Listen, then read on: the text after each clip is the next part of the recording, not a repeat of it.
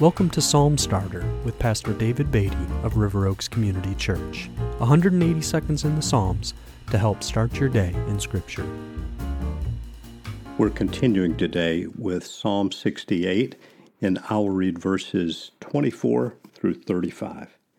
Your procession is seen, O God, the procession of the procession of my God, my King, into the sanctuary. The singers in front, the musicians last between them virgins playing tambourines. Bless God and the great congregation. The Lord, O you who are of Israel's fountain. There is Benjamin, the least of them, in the lead, the princes of Judah in their throng, the princes of Zebulun, the princes of Naphtali. Summon your power, O God, the power, O God, by which you have worked for us.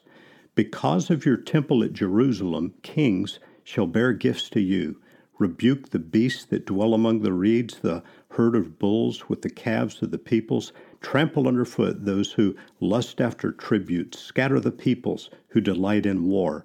Nobles shall come from Egypt. Cush shall hasten to stretch out her hands to God. O kingdoms of the earth, sing to God, sing praises to the Lord, to him who rides in the heavens, the ancient heavens.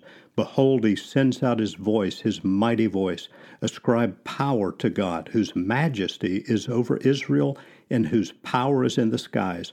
Awesome is God from his sanctuary, the God of Israel. He is the one who gives strength and power to his people. Blessed be God. So far, we've seen in Psalm 68 that verse 18 points us to the bringing up of the Ark of the Covenant to Jerusalem, but is used in the New Testament by the Apostle Paul to refer to the ascending of Jesus after his resurrection to the heavenly Jerusalem. We've seen there's an emphasis in this psalm on God's salvation.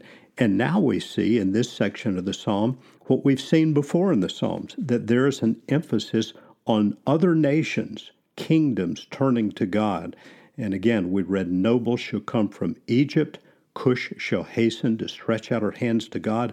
O kingdoms of the earth, sing to God, sing praises to the Lord.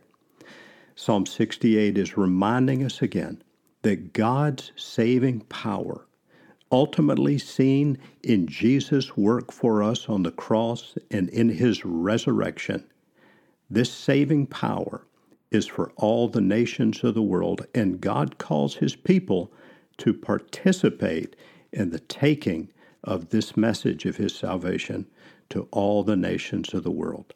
Let's pray about that as we close today.